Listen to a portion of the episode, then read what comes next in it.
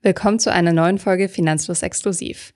Heute spreche ich mit einer sehr interessanten Frau, Renate Fritz von Frau und Geld in München. Sie ist unabhängige Finanz- und Vermögensberaterin und hilft Frauen dabei, finanzielle Hürden zu überwinden und endlich die eigenen Finanzen anzupacken. Female Finance ist zwar ein großer Trend, doch Renate Fritz arbeitet schon seit mehr als 20 Jahren in dem Bereich. Sie ist Geschäftsführerin und Mitinhaberin neben Helma Sick von der Beratungsfirma Frau und Geld in München. Ihr inhaltlicher Schwerpunkt ist die ganzheitliche Vermögens- und Ruhestandsplanung. Heute sprechen wir mit ihr über ihr Fachgebiet.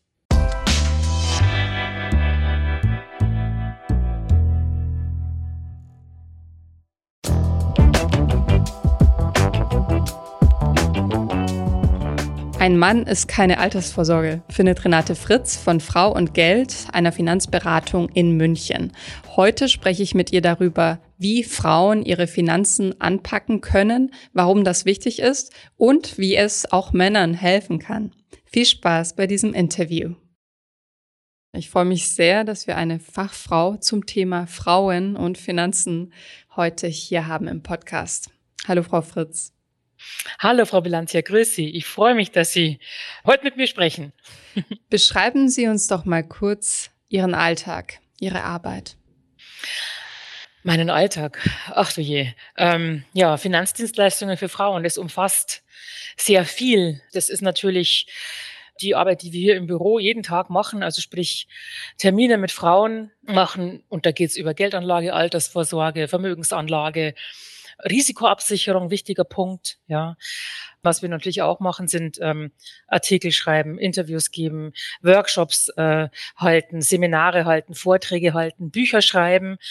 Warum wir das machen, ist ganz einfach, weil einfach wir denken, dass Frauen noch einen gewissen Schub brauchen, eine Portion Information extra obendrauf, um sich an das Thema ranzutrauen, um ja, das Selbstvertrauen zu entwickeln, sich äh, an eine Finanzberatung zu wenden.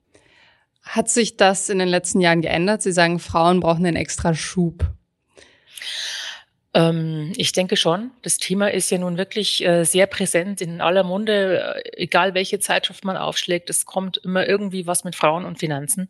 Und es ist sehr, sehr wichtig und wir sind sehr froh darüber, dass nun wirklich sehr viele auf diesen, ja, ich, ich sage, das, das soll nicht negativ klingen, aus der, auf den Zug aufgesprungen sind, aber das zeigt ja auch, wie wichtig das Thema ist. Ja, Da ist wirklich ähm, Bedarf da und es ist viel aufzuholen, denn die Frauen sind einfach da immer noch sehr, sehr hinten dran. Also sowohl bei der Rentensituation, bei der ähm, Geldanlagesituation, da muss man wirklich noch eine Schippe drauflegen. Wir haben schon das Gefühl äh, und sehen das ja auch an unserem Tagesgeschäft, dass äh, sehr viele Frauen, ähm, die sich lange, lange nicht an das Thema herangetraut haben, jetzt aktiv werden und uns aufsuchen zum Termin und auch Kundinnen bei uns werden und eben beraten und betreuen werden wollen. Ja, das ist vielleicht noch ein Punkt.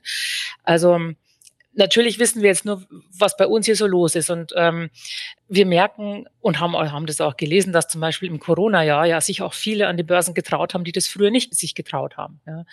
Ähm, das heißt, es bricht so ein bisschen auf und ich hoffe sehr, dass sich die Frauen da ein bisschen mehr zutrauen und ein bisschen mehr trauen. Was sind die Gründe, aus denen Frauen zu Ihnen speziell kommen? Also was sind so Auslöser dafür, dass Frauen ihre Finanzen in die Hand nehmen wollen? Ja, das sind eigentlich zwei unterschiedliche, es ist sehr facettenreich, aber vielleicht zwei Gruppen. Also einmal hat sich vielleicht im Leben irgendwas getan. Also man ist in irgendeiner Form äh, zu Geld gekommen. Also entweder hat man eine Abfindung bekommen oder aus Geld aus einer Scheidung ist da oder man hat ein Haus verkauft und weiß nicht, wie man das Geld anlegen soll. Man hat geerbt und weiß nicht, was man damit tun soll. Also im Grunde ist es eine, eine, eine kleine Art von Überforderung, ja, was, ähm, was man mit solchen Summen macht, die einem quasi nur einmal im Leben zufließen.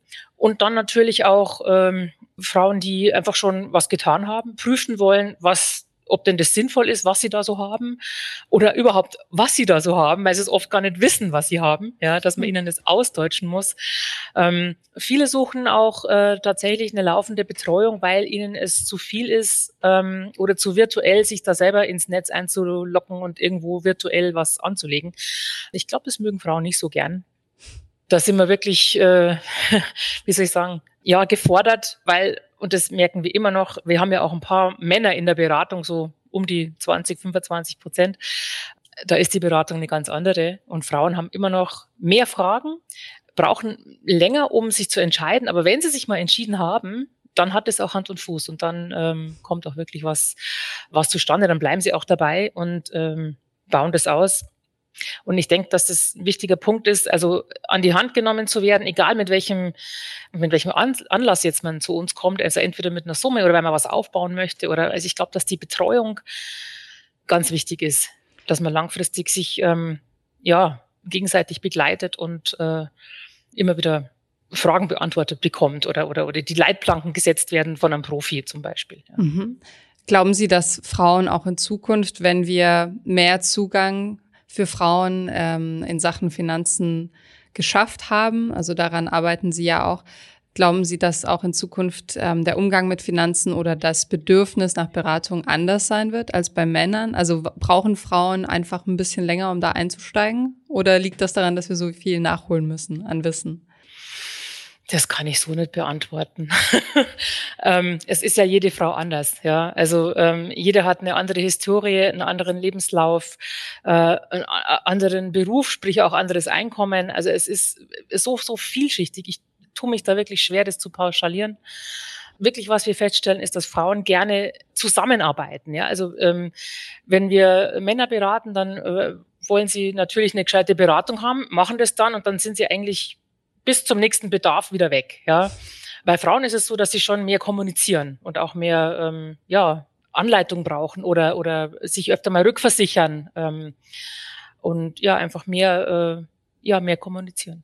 Stellen Sie auch bei Finanzprodukten oder Versicherungsprodukten einen Unterschied fest zwischen Männern und Frauen tendenziell, wonach man so sucht? Nein, also, ich, also Männer- und Frauenprodukte muss es nicht geben, aber es ist schon äh, ähm, wie soll ich sagen, beim Frauen muss es immer flexibel sein, weil sie sich selten festlegen wollen, es aber dann meistens tun, weil es einfach ähm, gut läuft, wenn die Entscheidung steht, dann sind sie ja auch überzeugt von dem Produkt. Ähm, also wir, wir schauen, wir achten darauf, dass es flexible Produkte sind, weil man ja nie weiß, was so kommt und Frauen halt einfach öfter mal krumme Lebenslaufe haben, wo man dann einfach tätig werden muss, wo man nachjustieren muss, wo aber wirklich äh, nach oben und äh, auch nach unten, wenn es denn sein muss, alles geht. Ja, also wo man auch nachlegen kann, um nicht jedes Mal wieder ein neues Produkt abschließen zu müssen, wo man quasi ähm, das Produkt oder die Produkte, für die man sich entschieden hat, auch ausbauen kann, mhm. die dann mit einem mitleben. Ja.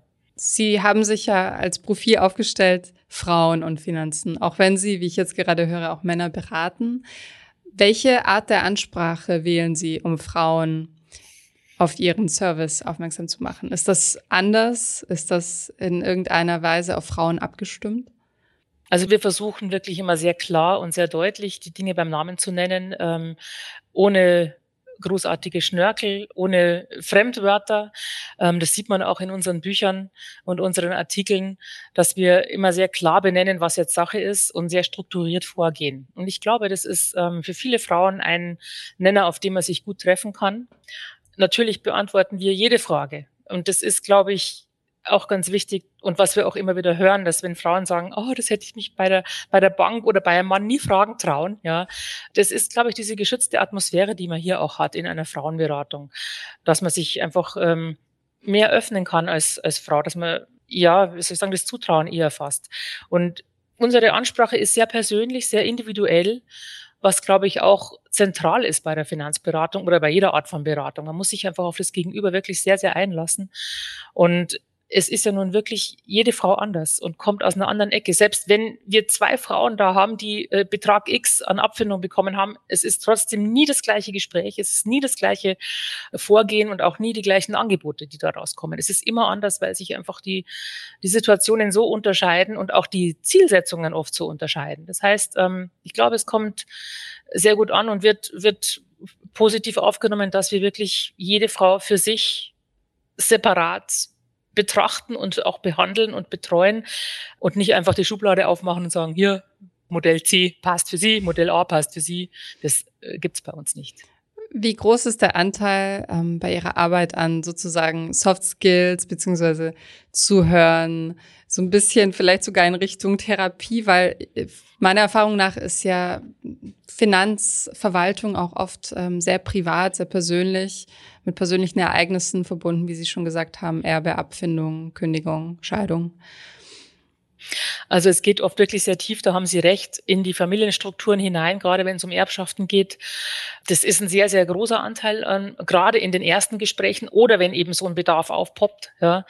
Ähm, das kann ja auch eine Kundin sein, die schon, die, die schon äh, zehn Jahre bei uns äh, Kundin ist und jetzt plötzlich erbt ja, und jetzt äh, sich solche Probleme stellen. Und also ich glaube schon, dass man da äh, bei unserer Erfahrung an der richtigen Stelle ist und wir haben ja auch schon äh, Beraterinnen hier, die, die auch schon sehr, sehr lange bei uns sind man muss da schon Fingergespitzengefühl haben, aber wir haben halt auch, wie soll ich sagen, das Interesse und die Erfahrung äh, und auch das Netzwerk um uns rum, um auch ähm, zum Beispiel eine Familienanwältin einzuschalten oder mal eben einen Rat einzuholen äh, in, in, in der ähm, Situation, äh, was wir ja nicht können, wir sind ja keine Anwältinnen. Aber Netzwerk hilft da sehr, ja, ähm, um Sachen einzuschätzen. Ähm, Erbschaften ist wirklich so ein eigener Bereich, weil es da halt wirklich um Familienbande geht. Und das ist oft sehr, sehr schwierig. Und das können wir eigentlich nur quasi immer schon auf den Tisch legen, wenn die schwierigsten Gespräche schon erfolgt sind. Und ähm, die können da höchstens anleitend zur Seite stehen, falls es da jetzt wirklich Auseinandersetzungen gibt. Und ähm,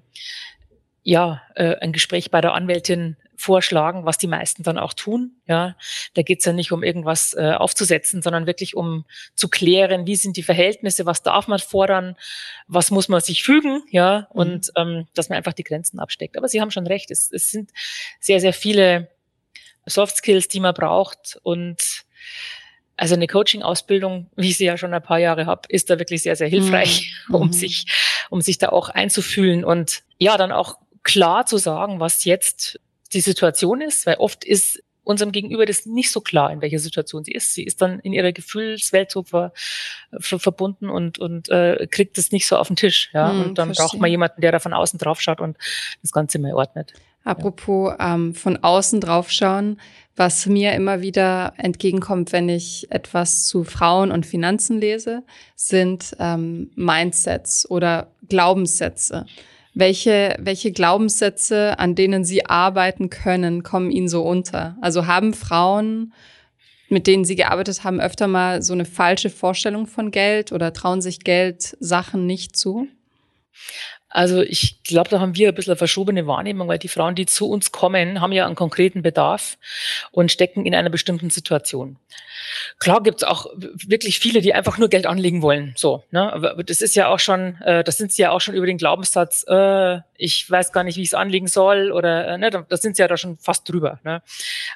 Was ich vielleicht über alle so ein bisschen an, äh, ausspannen kann, ist, dass es alle nicht gern machen. Ja, also das ist, es gibt ganz selten mal eine, die total begeistert ist, jetzt Geld anzulegen oder, oder mal was fürs, äh, für, für sich zu tun, was finanzielle äh, Sachen betrifft. Ich glaube, die Scheu davor ist allen gemein. Aber ähm, wie gesagt, da kommt es halt auf eine gute Beratung an, die dann äh, die Produkte erklärt und dass man sie wirklich wieder erdet und aufklärt über die Sachen, dann, dann verschwinden solche diffusen Ängste. Ja. Mhm. Viel wird da rein pauschaliert und ich bin so ein bisschen zwiegespalten, was ich über diese Mindset-Diskussion so halten soll, weil es ist wirklich sehr pauschal und jetzt gerade halt in, das Ganze so aufzuziehen und so festzumachen. Aber ich glaube nicht, dass alle Frauen sich so über einen Kamm scheren lassen. Ja, das äh, würde ich doch auch hoffen. als Frau, die auch an Finanzen interessiert ist und aktiv teilnimmt. Wie sind Sie persönlich in den Bereich gekommen? Also Sie scheinen ja Freude an Finanzen zu haben. Ähm, ich hoffe, das merkt man. also ich bin während dem Studium bei Helmer Sick hier als Ferienjob eingestiegen. Das war eine kurze Phase, dann habe ich mich sehr schnell entschieden, mehr hier einzusteigen.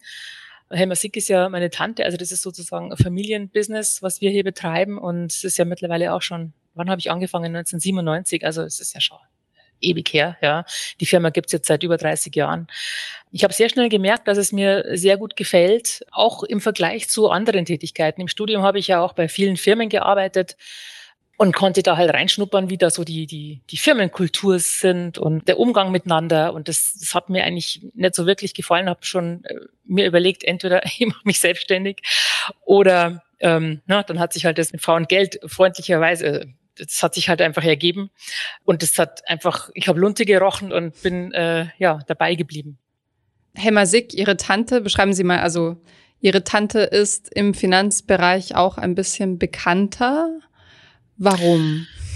Ähm, Helmer Sick hat die Firma Frau und Geld äh, vor ja, fast 34 Jahren gegründet, aus der ja, Intention heraus, äh, für Frauen was zu schaffen, wo sie eben einen geschützten Raum vorfinden und über Geld reden können und Geld anlegen können. Und hat vor allen Dingen ähm, sie zu pushen, es zu tun, ja, weil es einfach äh, äh, hart anzusehen war, dass Frauen äh, da sehr benachteiligt sind und selber einfach sich immer wieder ähm, an Männer hängen, die die Finanzen für sie regeln sollen. Und das ähm, war für sie der Anlass, einfach äh, eine Frauenberatung auf die Beine zu stellen. Und sie hat halt gesehen aus ihrer früheren Tätigkeit ähm, im Frauenhaus in München, dass viele Frauen, die ja, misshandelt wurden von ihren Männern, nicht gehen konnten, weil sie kein eigenes Geld hatten. Und das ist einfach ein, ein, ein Missstand gewesen, der sie wirklich dazu ja, bewogen hat, äh, so eine Firma zu gründen für Frauen und ähm, ihnen diesen Raum zu bieten, den sie offenbar brauchen.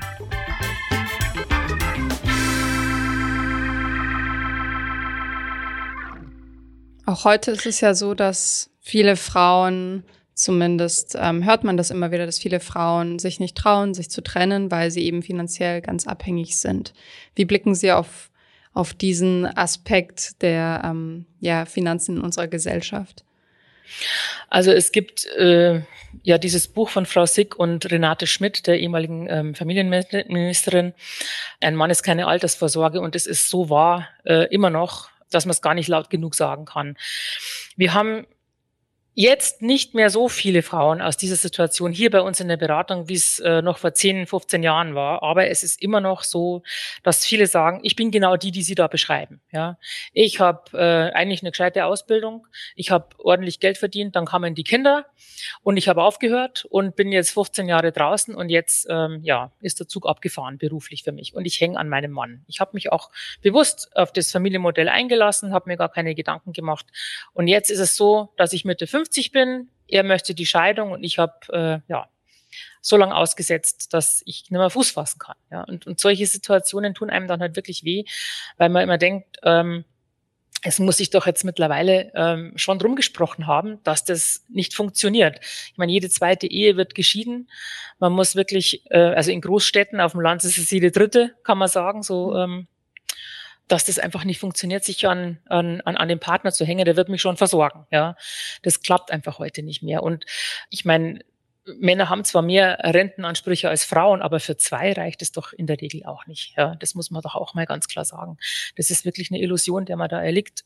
Und am besten ist es, und das verfolgen wir ja nun auch schon seit, seit langer Zeit, dass Frauen für sich eine Altersvorsorge und äh, eine Geldanlage schaffen, finanziell sich unabhängig machen, auch innerhalb der Beziehung. Das ist unser absolut großes Ziel.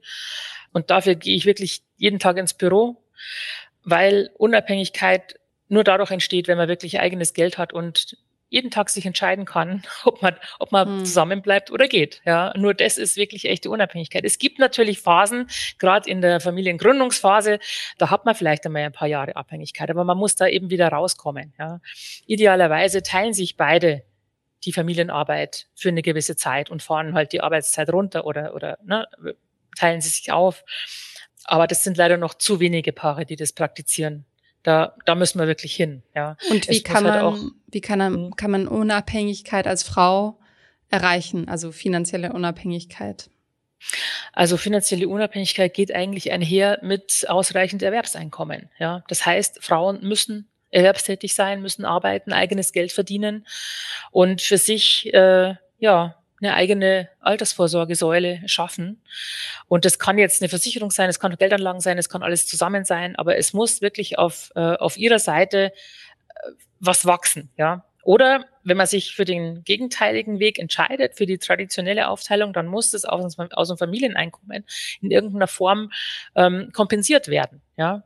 Also dass man sagt, ich bleib zu Hause bei den Kindern, weil wir das so beschlossen haben, aber ähm, dann muss der Hauptverdiener oder die Hauptverdienerin, je nachdem, wie die Konstellation ist, ähm, der anderen Partei die Sache irgendwie ausgleichen. Ja? Und nachdem das in den wenigsten Fällen auskömmlich funktioniert, äh, kommt man wieder auf die Erwerbstätigkeit. Also das kann wirklich nur eine, eine kurze Phase sein, in der man äh, so abgeleitet kompensiert. Ansonsten ist es wirklich am besten und am sichersten, dass man die Ausbildung, die man genossen hat, auch äh, auf die Straße bringt und selber was arbeitet. Da ja. kommen wir wieder zu den persönlichen Geschichten, zu denen wir ähm, vorher schon gesprochen haben. Mhm. Das bringt bestimmt nicht nur Freude in, ähm, in Paare, oder? Also wenn man, wenn man, wenn die Frau ankommt und sagt, so, ich will jetzt ähm, einen Anteil an deiner Rente oder so, ich will, dass wir uns das jetzt fair aufteilen. Ganz ehrlich, das ist oft ähm, anders. ähm, wir haben ja oft auch hier Paare in der Beratung sitzen und ähm, entweder kennen sie uns schon länger oder kommen eben neu zu uns und sagen, wir wollen jetzt eine Familie gründen, wie machen wir das denn jetzt? Und wenn man dann äh, erklärt, ähm, dass bei der Frau, die ja in der Regel die erste ist, die zu Hause bleibt, also die meisten denken einfach immer noch in der, in der Richtung, ähm, dass dann bei ihr eine Riesenlücke entsteht. Dann fällt der Groschen auch bei, beim Mann, ähm, der dann merkt, ja, das geht ja überhaupt gar nicht, ja, das geht, geht überhaupt gar nicht, ja, dann machen wir natürlich was. Also mit anderen Worten, sie kommen von selber nicht drauf, weil das einfach noch nicht so in den Köpfen ist. Und ähm, die meisten sagen, das ist doch völlig, völlig natürlich, dass ich jetzt zu Hause bleibe als Frau. Ähm, deswegen fragt auch jede bei einer äh, beim Abschluss einer, einer Altersvorsorge in Form einer Rentenversicherung, kann ich die denn auch mal aussetzen, wenn ich den Kind bekomme? Ja, dann frage ich immer, wieso? weil, wieso soll ausgerechnet sie alles runterfahren, bei ihm läuft alles weiter, nur weil sie jetzt ein Kind kriegt? Also ich meine, das kriegen, kriegen ja beide zusammen, ja. Ähm, und wir schlagen dann halt immer eine, eine, eine paritätische Lösung vor, ja, dass beide ihre privaten Altersvorsorgen runterfahren, ja, damit keiner einfach einen Nachteil erleidet und äh, ähm, der Rest wird ausgeglichen, ja. Also mit anderen Worten, man muss es wirklich sagen, man muss es formulieren und dann, ähm, also die meisten sind hier für Fairness, ja. Das ist äh, gar keine Frage. Nur von selber ist es einfach noch nicht so weit, dass man es äh, regeln kann oder dass man einfach drauf kommt. Aber es ist ja schön zu hören, dass ein kleiner Stups in die Richtung ähm, ihrer Erfahrung nach schon. also ich habe noch kein bringt. Paar erlebt, wo das dann äh, nicht geklappt hat tatsächlich. Das kann jetzt natürlich auch, wie gesagt, wieder unsere verschobene Wahrnehmung sein, dass äh, bei uns eben solche Paare kommen, die eben schon gewillt sind, es so äh, zu machen. Ja. Kommen wir Aber zu natürlich ist es ist es auch ein Politikum, dass man mhm. die, den Rahmen dazu setzen muss, dass das auch möglich ist. Ne? Ja, apropos äh, politischer oder gesellschaftlicher Rahmen. Mich würde noch interessieren, was viele Frauen ja auch ankreiden als benachteiligend im System ist das Ehegattensplitting. Was halten Sie davon? Naja, durchs Ehegattensplitting ähm, ist es ja äh, einer, meistens eben der Mann, der wesentlich mehr verdient als ähm, die andere Partei, was meistens die Frau ist, ja. Und das wird eben mit Steuergünstig, äh, Steuervergünstigungen belohnt innerhalb des Ehegattensplittings. Es ist ähm, einfach ein, ja, es ist eine Fehllenkung des Staates, weil äh, da ganz oft ein Schuh draus wird, finanziell, aber auf kurzfristige Sicht, dass das Paar mehr Geld bekommt. Ja. Aber es ist halt auf lange Sicht einfach ähm, ja fatal, weil die Frauen halt draufzahlen und sich einfach so einrichten. Ja, das ist ja nicht nur beim Ehegattensplitting so, sondern auch bei den anderen abgeleiteten Versorgungssystemen. Viele verlassen sich immer noch auf die Witwenrente, im Gottes Willen, ja, zum Beispiel. Also das, das ist ähm, passé, ja, und reicht in 100 Jahren nicht. Oder gehen selber nicht mehr Stunden arbeiten, weil sie sonst nicht mehr über den Mann krankenversichert sein können. Also ne, äh, diese ganzen abgeleiteten Versorgungssysteme müssen wirklich überschaut, überholt werden und mal in die Neuzeit gebracht werden, ähm, damit man sich hinter diesen, ja, hinter diesen Rahmenbedingungen nicht mehr verstecken kann. Was wäre für Sie eine Alternative dazu? Naja, eine Individualbesteuerung zum Beispiel oder eine Familienbesteuerung, wie es jetzt auch angedacht ist, fänden wir sehr gut, weil da auch die Verantwortung, die man sich selber gegenüber hat, nochmal deutlicher wird. Ja, man, man geht dann einfach selbstbestimmter an die Sache ran und verlässt sich nicht auf andere, die ja das, äh, das ist, was letztendlich rauskommen soll, auch nicht erwirtschaften werden können. Weil, wie gesagt, die Renten und die Versorgungen sind einfach nicht mehr in der Höhe, dass es für beide langt. Ja. Mhm. Also ich finde schon, dass man hier mehr Eigenverantwortung an den Tag legen sollte. Und man sieht an dem Punkt sehr deutlich, dass das, was wir privat leben, sehr politisch ist und man vielleicht auch mehr äh, da fordern sollte, dass es, äh, jetzt haben wir ja eine neue Regierung, eine neue Chance, eine, ne, eine, eine neue Wege einzuschlagen. Also wir hoffen sehr, dass sich da was tut, dass, ähm, dass diese alten Zöpfe endlich abgeschnitten werden. Ja. Mhm. Man ist ja in anderen Ländern auch schon viel weiter. Da ist es überhaupt keine Frage, dass die Frau arbeiten geht. Ja. Da ist es auch keine Frage, dass, ähm, dass genügend Kitaplätze da sind, dass, dass hier top ausgebildete Erzieherinnen tätig sind, wo man wirklich ähm, die Kinder beruhigt lassen kann, weil sie da wirklich äh, ja, gerne sind und ähm, top beaufsichtigt werden und gut, mit, mit gut bezahltem Personal äh, unterwegs sind. Also da ist noch eine große Wegstrecke zu tun, aber es, es wird uns vorgelebt aus dem Ausland. Nur wir sind da ein bisschen hinterher. Ja. Hm.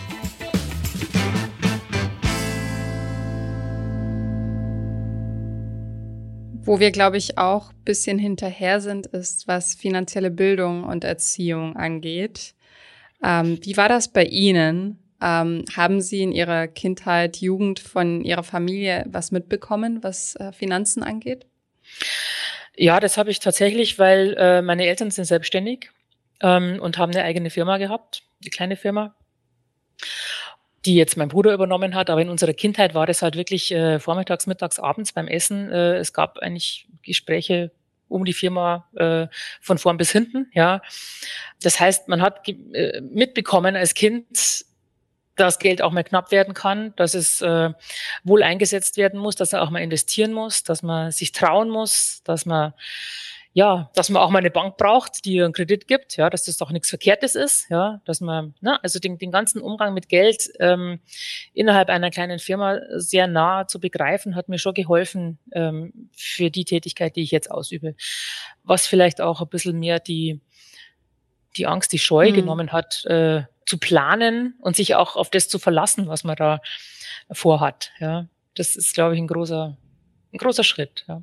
Ähm, mit Geldanlagen allerdings habe ich eigentlich keine Erfahrungen gehabt. Also klar, damals, ich bin ja nun auch schon ein bisschen älter, äh, damals gab es halt ein paar Versicherungen, damals gab es Bausparverträge, ne, das ist das Standardprogramm, ne, aber von, von Börse oder, oder Fonds, Aktien habe ich damals noch keine Berührung gehabt. Wo da haben Sie das gelernt und wann? Das war tatsächlich im Studium, ja. Die ersten Berührungspunkte, da haben wir schon ein bisschen äh, ausprobiert, ganz zaghaft. Damals gab es ja keine Robo-Advisor oder irgendwas, das musste man ja alles bei der Bank machen. Es gab ja auch noch kein Internet. Mein Gott, bin ich schon alt. Das ist wirklich schlimm. Aber ne, da hat man so die, die ersten Erfahrungen gemacht. Naja, und dann die Fondswelt hat sich dann erschlossen mit Frau und Geld tatsächlich und mit dem Einblick in äh, alles, was halt in Deutschland so angeboten werden kann. Also der Vorteil einer unabhängigen Finanzberatung, wo man mit niemandem wie soll ich sagen, Verträge schließt und die dann verkaufen muss, sondern man kann ja als unabhängige Finanzberaterin alles anbieten, was in Deutschland so kreucht und fleucht, was man natürlich nicht tut, weil man natürlich nur die guten Sachen anbietet. Ja. Sie arbeiten auf Honorarbasis, richtig? Nicht nur, aber auch, ja. Und wir haben halt wirklich einen sehr, sehr ähm, großen Markteinblick und äh, ja, klar, nach, nach so vielen Jahren hat man natürlich ähm, Erfahrung, die Spreu vom Weizen zu trennen und bei so neueren äh, Produktwellen, nenne ich es mal, ja, äh, die, ja, erstmal zu gucken, was sich da so bewährt, ja. Wir können nicht zu denen, die, die sehr spekulativ auf jeden Zug aufspringen, ähm, sondern wir schauen uns immer gern die Landschaft dann so an und ähm, prüfen sehr genau, was wir empfehlen. Und ich würde mal sagen, wir sind jetzt äh, im Mittelfeld angesiedelt. Also wer, wer, wer spekulative Anlagen sucht, der ist bei uns jetzt nicht so äh, gut, gut geeignet. Gut ja, beraten. was, was genau. wäre denn, ähm, was würden Sie denn sagen, ist so der Klassiker? Wenn ich zu Ihnen komme, ich sage, ich habe 100.000 geerbt oder 50.000 geerbt, ähm, wo soll ich damit hin? Ich bin im jungen bis mittleren Alter. Ich habe also noch ein bisschen Zeit ähm, und will das Geld vermehren, aber nicht zu viel Risiko fahren? Also tatsächlich schauen wir bei einer Erstberatung immer, egal wie jetzt der Wunsch der Kundin ist, wir schauen immer, was ist schon da. Ist es in Ordnung, was da ist? Passt es zu der, äh, zu der Frau? Passt es zu der Person ähm, auch in, perspektivisch, also zu ihren Zielen? Ja, weil oft hat man ja was, was ähm, was man einfach jahrelang nicht geprüft hat, gerade in, in puncto Geldanlagen. Vielleicht hat man auch von den Eltern schon Fonds geschenkt bekommen und hat die nie wieder angeschaut. Ja, also wir prüfen immer alles, was da ist.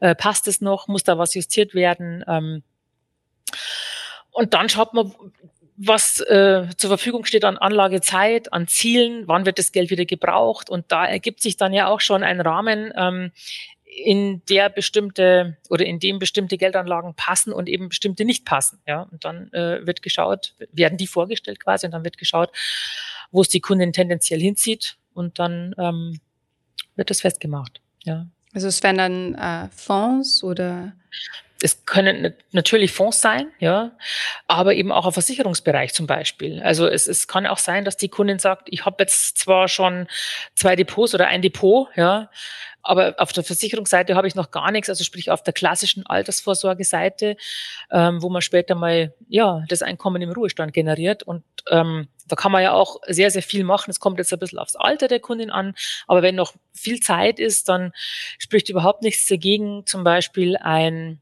ja, ein, ein Fonddepot im Versicherungsmantel zu machen, wo man sich über der ganzen Laufzeit über ja, die, die äh, Transaktionskosten spart, die Steuern spart beim Wechsel von Fonds, wo man genauso justieren kann wie in einem offenen Fonddepot, äh, wo man aktive und passive Fonds einsetzen kann und später eben die Wahl zwischen Kapitalauszahlung und Rente hat. Ja. Arbeiten Sie auch mit ETFs? Ähm, innerhalb der Versicherungsprodukte auf jeden Fall, ja. Innerhalb unserer äh, standardisierten Vermögensverwaltungen auch, aber nicht toujours. Momentan haben wir zum Beispiel keinen eingesetzt, weil wir die Erfahrung gemacht haben, dass in so unsteten ähm, Marktzyklen, so unsteten Marktphasen das aktive Management oft besser ist. Mhm. Weil man da einfach mehr justieren und mehr gewichten und mehr ausgleichen kann, gerade wenn es mal äh, nach unten hin äh, ein bisschen wackelt, ja. Wenn der Boden fehlt, was ja momentan so äh, den Anschein hat, äh, mit den ganzen Bedrohungen, die wir äh, gerade haben. Aber wir können ETFs einsetzen, das ist gar, kein, gar keine mhm. Frage. Ja. Was ich oft als ähm, Argument bei ETFs sehe, ist, dass dass man daran ja nicht so viel verdienen kann. Wie ist Ihr Blick darauf, weil es ja sozusagen kaum Kosten gibt, die dabei anfallen? Ähm, das würde jetzt bei uns keine, keinen Ausschlag geben, weil wir ähm, über die standardisierte Vermögensverwaltung eine Gebühr erheben, egal was da drin ist. Also wir setzen ja auch aktive Fonds ein in der institutionellen Tranche, wo man also auch nichts über den Fonds selber verdient. Ja, das ist ja auch nicht unser Ziel. ähm, soll hier die Leistung bewertet werden und ähm, die Betreuung und der Fortgang, ja, und nicht äh, eine, Produktfinanzierung stattfinden. Ähm, wir schauen immer, dass die Produkte, die wir einsetzen, gerade bei den standardisierten Vermögensverwaltungen, dass die sehr schlank sind von den Kosten und wenig hängen bleibt, ja. Und natürlich ähm, bieten sich da ETFs auch an. Die haben da einfach den Nachteil, dass sie sehr stark schwanken können und die Ausschläge einfach sehr, sehr breit sind. Und gerade wenn es solche Marktphasen hat wie jetzt, ähm, wo man nach unten auch enorme Schwankungen hinnehmen muss, ähm, gehen wir tatsächlich auf aktive Fonds, die ja nach unten Möglichkeiten haben abzusichern. Mhm. Daher, ähm, also wie gesagt, die Kosten spielen jetzt bei uns keine Rolle. Deswegen die Kosten der Fonds, ja. Darf ich fragen, ähm, ob, beziehungsweise ich gehe davon aus, äh, wie Sie anlegen persönlich?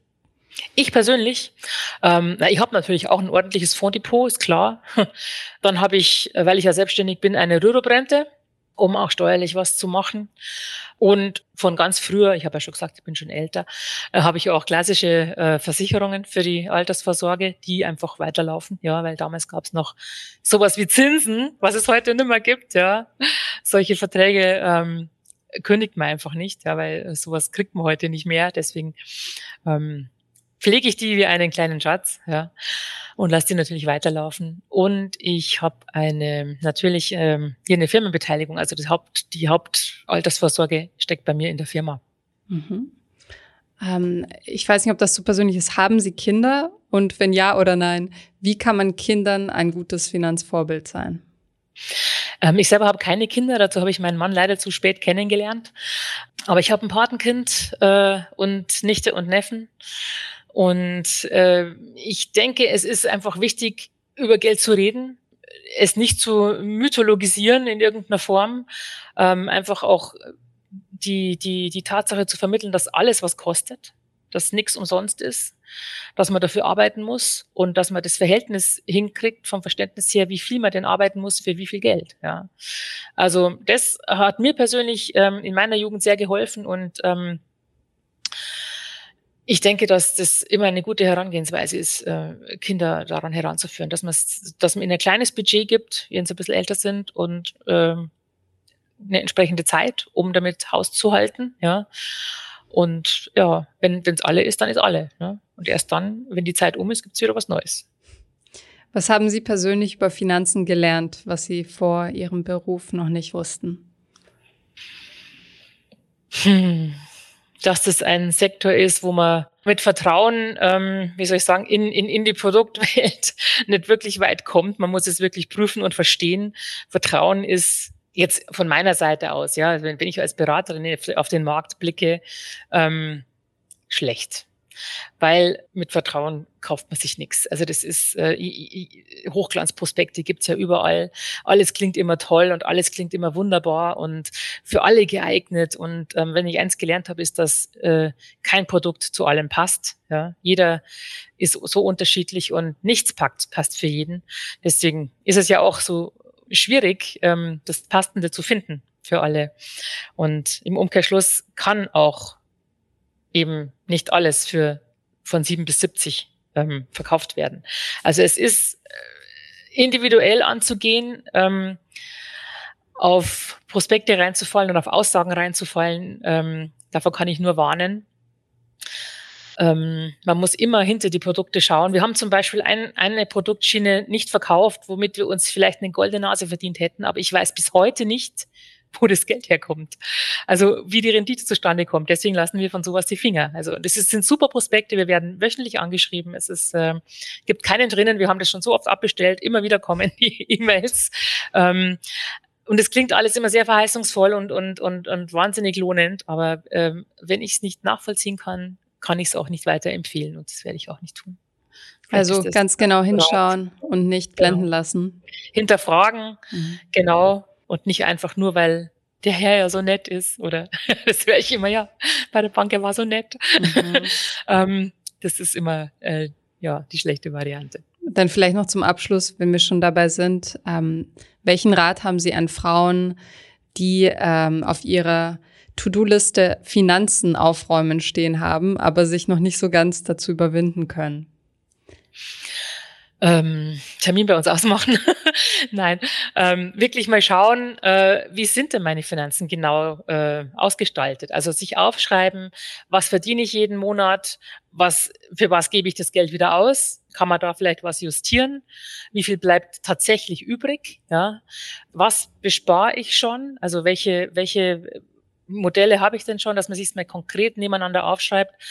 Und ähm, Manche haben ja zum Beispiel fünf Europafonds, ja, Gut, die können jetzt auch unterschiedlich gestaltet sein, aber in der Regel äh, sind sie von der Korrelation her sehr hoch. Ja, also sprich, alle bewegen sich gleich. Das ist nicht wirklich eine Streuung. Also, ne, dass man sich mal klar auf ein, äh, auf ein großes Blatt Papier aufzeichnet, was ist überhaupt alles da. So ein richtiges ähm, Ne, also relativ nüchtern rangehen. Relativ nüchtern rangehen, was ist da, genau, und was geht wo rein. Und dann überlegen, ähm, passt es zu mir? Wenn man das selber schon einschätzen kann. Ansonsten muss man sich halt dahingehend beraten lassen. Geht noch mehr? Ganz wichtig, wie ist das Ergebnis, wenn ich das jetzt durchziehe bis zum Ruhestand? Ja, dass man sich, ähm, es gibt ja genügend Rechner im Internet, dass man sagt, okay, äh, ich mache bei den Fonds vielleicht, äh, gehen wir mal vorsichtig ran, so äh, vier Prozent, ja, wenn noch ein bisschen Zeit ist, dann ist es durchaus realistisch. Ähm, was kommt denn dann da raus? Reicht es dann? Muss ich, müsste ich vielleicht erhöhen? Ne? Also, dass man dass man sich selber wirklich nüchtern betrachtet und nachdem das sehr schwer oft fällt, ähm, sucht man sich dazu halt Hilfe, weil man da einfach doch einen neutralen Blick auf diese Sache bekommt. Aber es ist oft so, dass ähm, sich Finanzen oder Finanzprodukte in einem Portfolio ansammeln, die man einfach mal so aufgeschnappt hat, worüber man gelesen hat, dann hat man das gekauft und das gekauft und das gekauft und am Ende äh, passt halt doch nicht zusammen, ja, oder gibt kein homogenes Bild, äh, dass es sich gut ergänzt, dass die Streuung ausreichend ist, dass man äh, kurz-, mittel-, langfristig aufgestellt ist, ne, oder so. Es ist oft sehr ähm, ein echtes Durcheinander.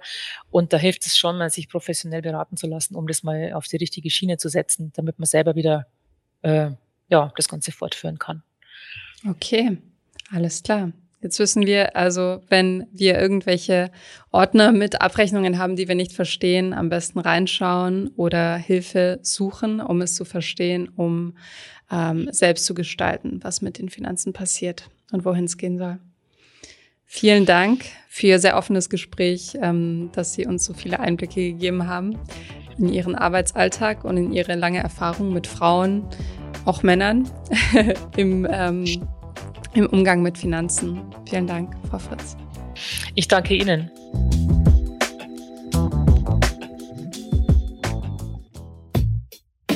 Ich hoffe, diese Podcast-Folge hat dir gefallen und du hast was dazugelernt. Wenn ja, dann erzähl doch gerne auch deinen Freunden und Bekannten vom Finanzfluss Podcast, die sich für das Thema finanzielle Bildung interessieren oder interessieren sollten. Wenn du uns auf iTunes zuhörst, dann lass uns gerne eine positive Bewertung da. Das sorgt dafür, dass wir noch besser auffindbar werden. Alle wichtigen Links und Verweise findest du wie immer in den Shownotes zu diesem Podcast. Auf unserer Homepage findest du außerdem eine ausführliche Beschreibung zu jeder Folge. Du findest sie unter finanzfluss.de slash podcast. Vielen Dank fürs Zuhören und bis zum nächsten Mal.